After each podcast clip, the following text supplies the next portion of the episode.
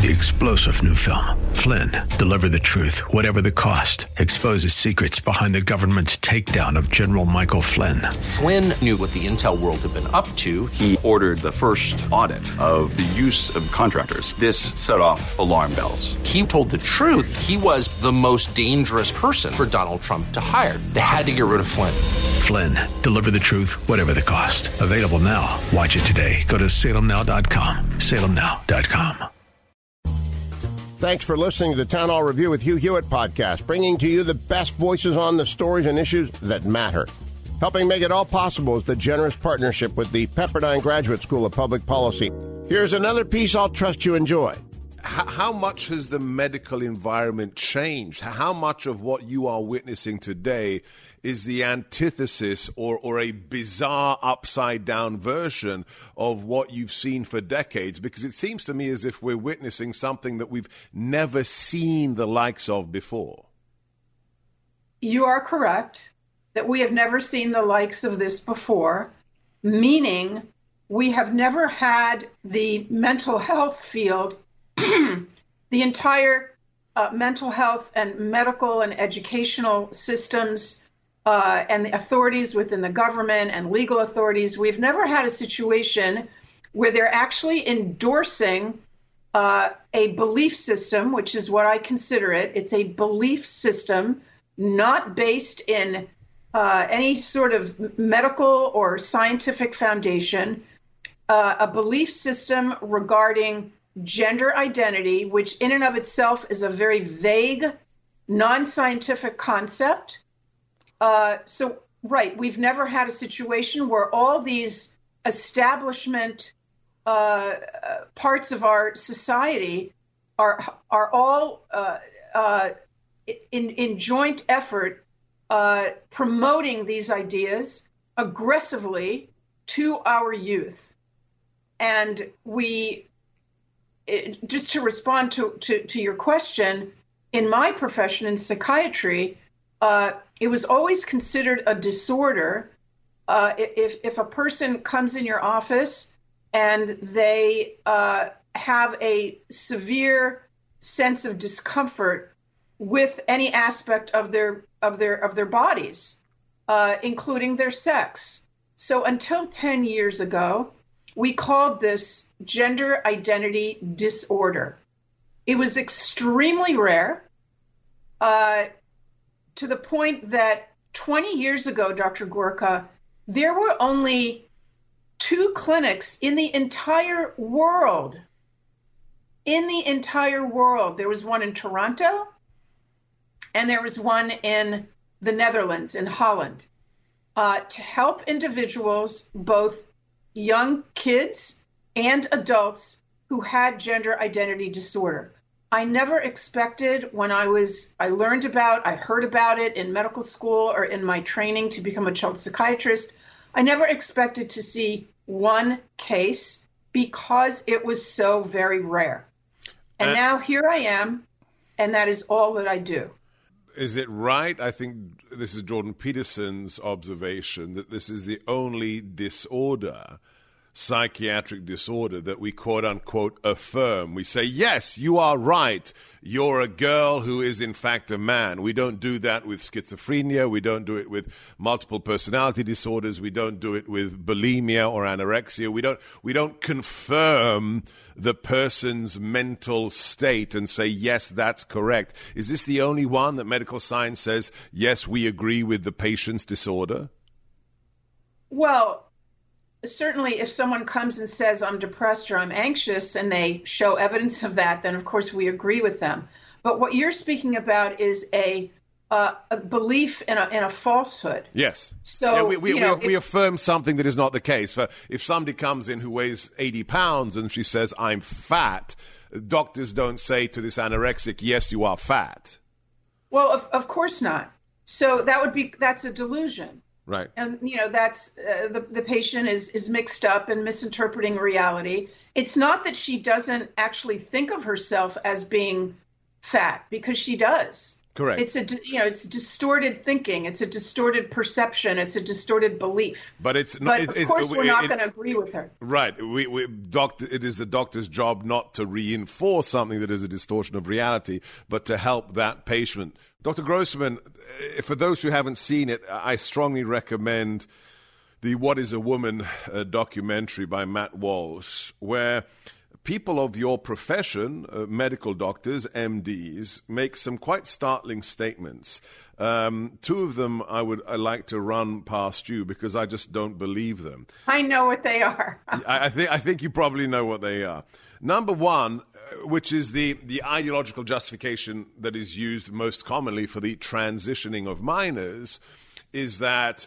Uh, if you don't do this, if you don't agree with that 14 year old girl that she should have a double mastectomy, should be given hormone treatment, that she's going to commit suicide. So, this is a suicide prevention intervention that transitioning saves lives, number one. And then the second one, which uh, it, it just takes literally 30 seconds on a search engine to disprove, that the hormonal therapy the use of Lupron and other drugs to delay puberty is 100% reverse, reversible. In the film, in Matt Walsh's film, a, a doctor, I think a head of one of these clinics, actually says it's analogous to pressing the pause button on a, on a, on a tape player, on an iPod, and you can just press play again whenever you want, and that child, five years later, 10 years later, as an adult, will magically start puberty again. Can you address the suicide prevention aspect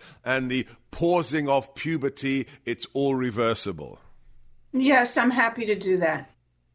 Um, in terms of threatening parents and telling them if you do not support your child in their new fake identity, your child is at increased risk, vastly increased risk, they're going to tell you, of committing suicide.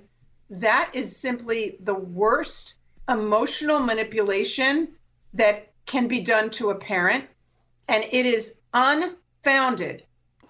It is simply unfounded. Yes, these kids are at some increased risk of suicidal thoughts, suicidal behaviors, and completed suicides. But listen closely.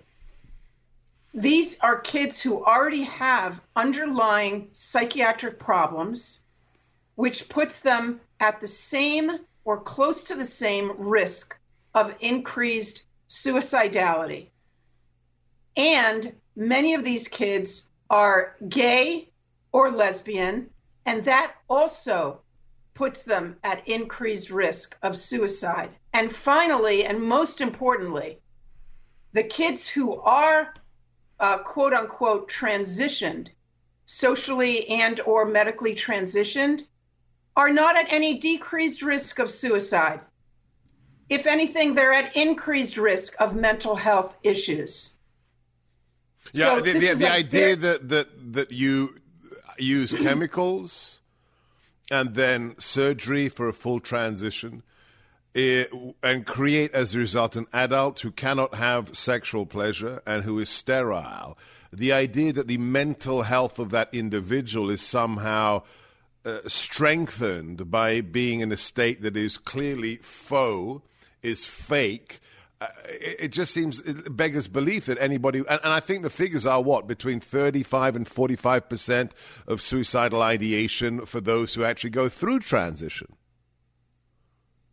for people that go through transition, and we only have a few good long term studies, because, like I said before, this used to be a very rare phenomenon. So we don't have a lot of data, and the data that we have is actually poor quality. But the studies that we have, the long term ones, yes, they do show that people who have been through the transition, uh, hormones, and surgery continue to be in need of psychiatric care and continue to ha- have vastly elevated rates of suicide compared to the rest of the population. And, So and- these and- are untruths. And the that idea being- that, that you can temporarily pause puberty and just start it again in three years' time, four years' time. Listen, uh, it, I'm I'm very baffled by my colleagues saying things like this. They know that biological systems don't work like that. We are complex, uh, uh, uh, you know, unbelievably complex biological systems. And if, uh, you know, puberty is supposed to happen at a given time in life, it's not supposed to happen when you're four, it's not supposed to happen when you're 20. It's supposed to happen when you're 11, 12, 13 years old. That's when your body is expecting puberty to happen. If we delay that puberty and block that puberty, we're not only blocking the development of the sex characteristics like breasts and body hair and so and a lowered voice, we're blocking total development of, of every system in the body, including the brain. Do we have any evidence that blocking that development for two, three, four years and then uh, and then uh, initiating a a synthetic puberty of the opposite sex, which is what's happening in these kids. Their their organic natural puberty is being blocked, and then 98 to 99 percent of them go on to cross-sex hormones and a synthetic puberty. Is that going to be the same puberty as if they had gone through an organic natural puberty? Of course not. We we don't know the answer to that question. Yeah. It is an experiment. It's an experiment it, on vulnerable kids. Yeah. Uh, Dr. Grossman, I, I, want to try and get to the origins of how this all started. First things first. Um, I think uh, Jordan Peterson, Dr. Peterson, talks about this as well that the idea that, that we, we have gender and sex and they're completely different, and one is socially generated and artificial, and the other is biological but irrelevant to your identity. This has to be an accretion. This has to be a, a, a man made ideological inject into the medical practice because since the dawn of time, we've had men and women with different characteristics. Some men are butcher than others, some women are more feminine than others, but we didn't separate a sexual identity from their biological sex. Was there a moment in time? Where the medical profession said, yes, uh, this thing called XY chromosomes and XX chromosomes, that's just incidental to one's identity. Where, where, where did this begin? And I provide all this information to parents. Parents have to understand the foundation of this belief system. And it goes back, you're asking, you're asking great questions it does go back to John Money, who in the in the 50s uh, came up with it with this theory that uh, you know that biological sex is separate from one's identity as male or female, and that identity is uh, a social construct, and so on and so forth. These ideas percolated through academia and through medicine and through society, and over the decades became more and more radical. Uh, then they were injected into sex education. And now we've come to the point where, uh, like I said earlier, the medical field has been captured and has been has been taken over by these irra- an irrational belief system, including psychiatry. Ten years ago, psychiatry, a, a, a small group of psychiatrists, made the decision uh, when they were putting together the new DSM, which is the Bible, the uh, you know the, the, handbook of psychiatric disorders. The the the, di- the, di- the diagnostic manual. Yeah, correct. Um, they made the decision, a small committee of people, to remove gender identity disorder and call it instead gender dysphoria. And what that essentially did was it normalized the condition of having distress over your sexed body. It normalized uh, the desire to be the opposite sex, and it no longer called it a disorder. And that was a watershed moment. And that, that was 10 years ago. Uh, the changes be, began in society and in medicine and in sex education began long before this. So when the DSM finally caved, it was because there was so much external pressure, and they caved so that transgenderism would no longer be associated with stigma.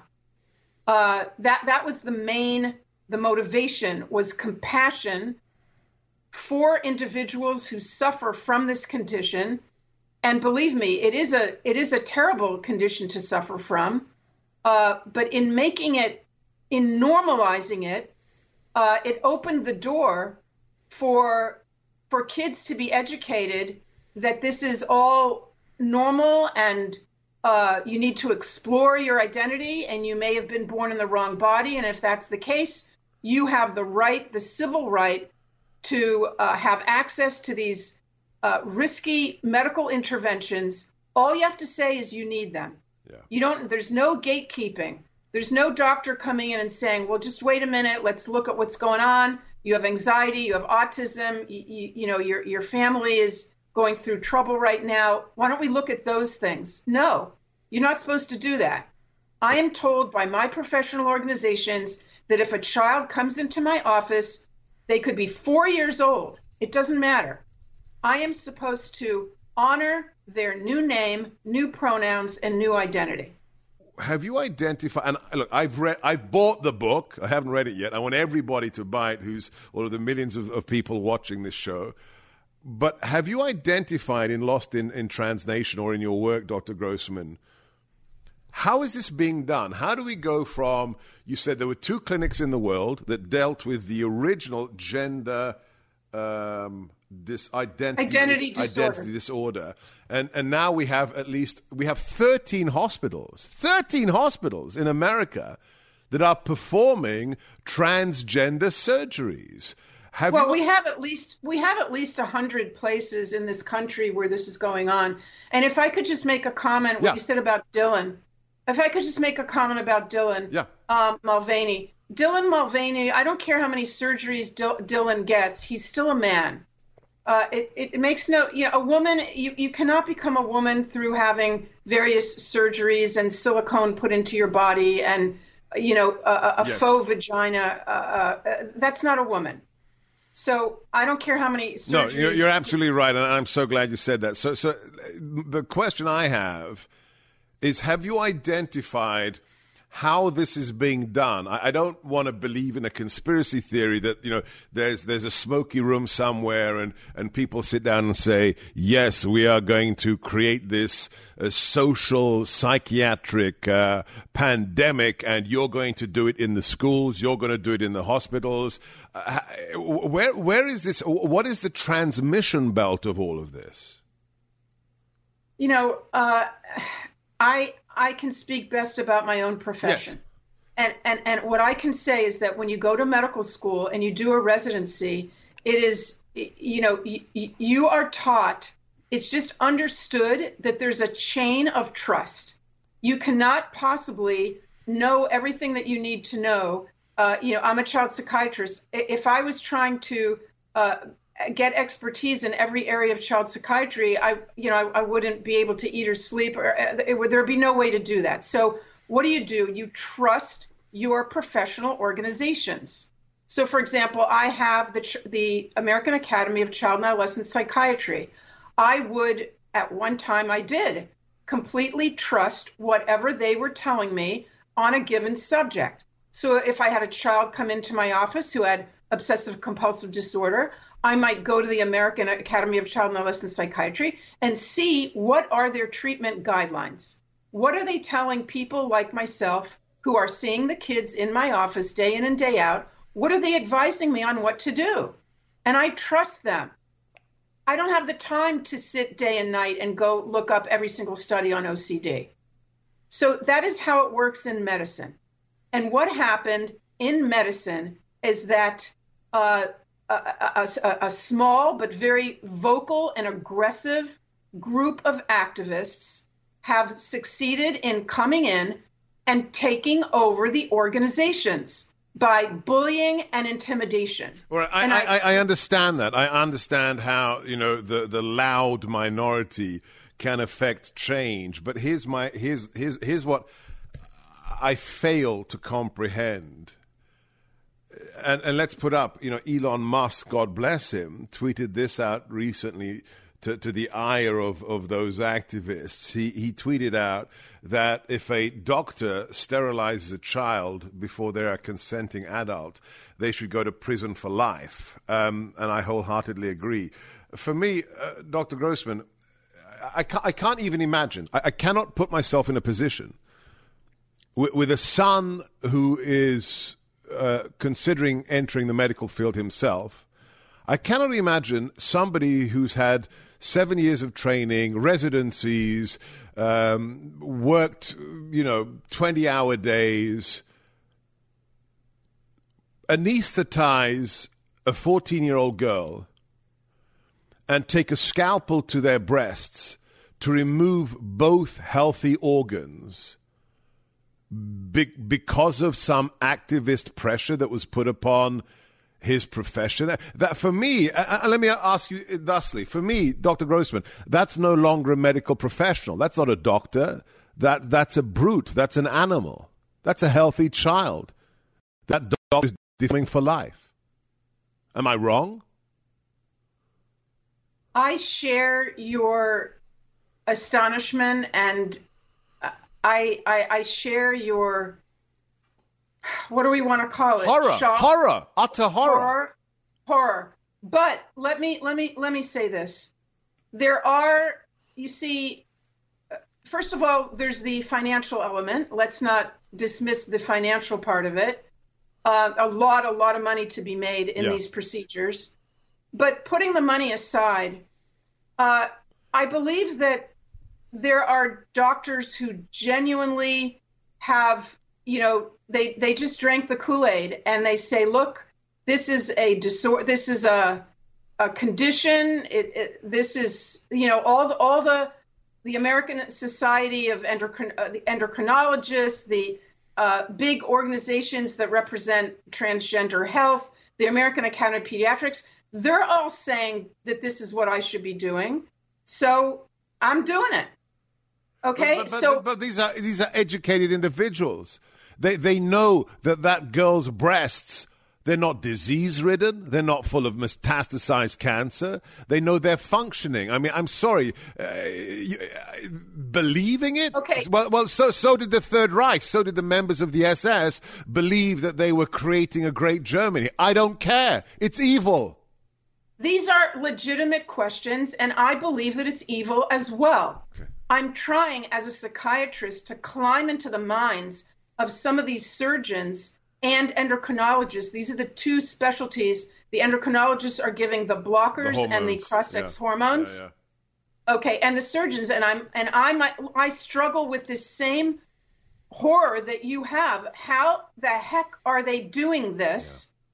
Um, and all I can come out with is that it, there's a lot of money, and that this is a trend that people are buying into, and surgeons and doctors and medical students. This is being they're being inundated with this belief system that that that these kids are born in the wrong body, and that the only solution, only one solution for them, is to be medicalized and to uh, and to change their bodies. Yeah, and well, we have a. That's why I'm saying this is a dire situation, and parents have to understand before their kid comes home and starts talking about being the opposite sex. They have to start years before. They have to reach their child early on and and explain to their child that no one is born in the wrong body. Well, and well, that I... that is an that is a false mixed up idea. That is a bogus idea lest anyone who's not of the medical profession think that we're we're discussing a storm in a teacup. Uh, Dr. Grossman, will you, will you give us some sense of the numbers beyond you know the one cl- clinic in Holland, the one clinic in in in Canada?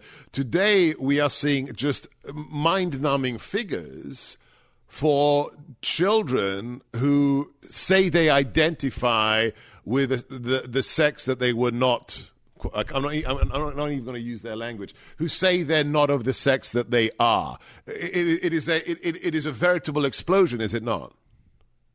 It certainly is. It's an epidemic. Uh, we have, you know, there was a study that came out of Pittsburgh not long ago that showed in their high schools something like 10% or, or even higher uh, of the kids were identifying as something other than their sex. And I, too, Dr. Gorka, like yourself, try to avoid the language. The language is weaponized. Yeah. The language is being used to change the way that we think. And uh, for that reason, I do not use in my book, I do not use, uh, I don't do the pronoun thing. Uh, I'm not calling uh, individuals like uh, Dr. Admiral Levine. I am not calling uh, the Admiral by she and her and, and other individuals as well. I refuse to do that.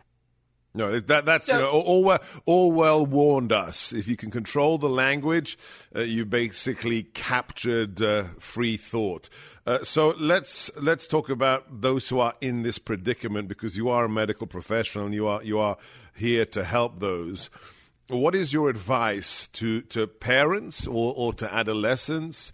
Uh, what resources could they could they rely upon? So if if you hear this story at an early stage, or if or if this emotional blackmail is is being used against a parent, what what beginning steps would you advise them? Well, I am urging all parents to be informed and to be proactive. So it doesn't matter if your child is one or 10 or 15. This could happen in your family no family is immune to to to this uh, catastrophic situation of a child claiming to be the opposite sex. And I'm not using the word catastrophic uh, lightly. It really is a catastrophe. I have talked to hundreds and hundreds of parents, and I've received even more than that emails from all over the world. For my book, I did a survey of parents who have kids with uh, gender dysphoria, which is the term that's currently used instead of gender identity disorder. Uh, and I asked them, what would you tell, what would your advice be to other families, to families who are not where you are right now? They're five years away from it or 10 years away from it. What would your advice be?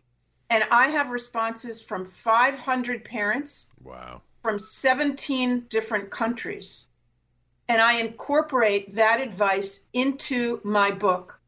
And one of the number one pieces of advice is that you have to reach your child first with the proper reality based ideas, biologically based uh, facts about being a boy or a girl and how that occurs at conception.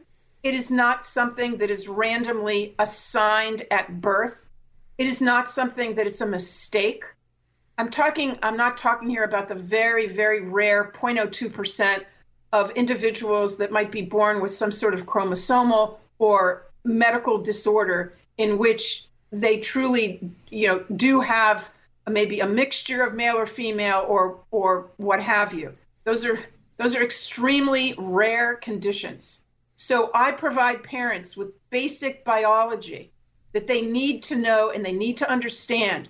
I provide them with an understanding of where the, the ideology came from, going back to John Money, how it developed over the decades, how it got into the schools, how the schools cannot be trusted. The schools are, I'm sad to say this, I really am, but you know, we have to live in reality. You are putting, if you are sending your kid to a public school or even a non public school, you sure as heck better find out what's going on in that school. Okay, because they are centers of indoctrination for this ideology. This is you got you have to reach your child first. So when your child hears these ideas, they've already they're not caught off guard and they can recognize them as faulty ideas. Thanks for listening to the Town Hall Review. Our program is coming today in partnership with the Pepperdine Graduate School of Public Policy. It's America's most unique graduate leadership programs offered on Pepperdine's breathtaking campus in Malibu, California. Learn more at publicpolicy.pepperdine.edu. If you're enjoying the podcast, please tell a friend to go to Town Hall Review and sign up as well today. Three star general Michael J. Flynn, head of the Pentagon Intelligence Agency, knew all the government's dirty secrets. He was one of the most respected generals in the military. Flynn knew what the intel world had been up to, he understood its funding. He ordered the first audit of the use of contractors. This set off alarm bells. The explosive new documentary, Flynn, Deliver the Truth, Whatever the Cost, and covers the facts behind this scandal. Flynn told the truth. He was the most dangerous person for Donald Trump to hire. I find out the worst enemy that I'm going to face in my life is right here in America. They took my assessment and they wanted me to change it. And I was like, I'm not changing it. They had to get rid of Flynn. With in depth interviews, archival footage, and never before seen personal records of the man behind the headlines. I just felt like I was drowning. Flynn, deliver the truth, whatever the cost. Available now. Watch it today. Go to salemnow.com. Salemnow.com.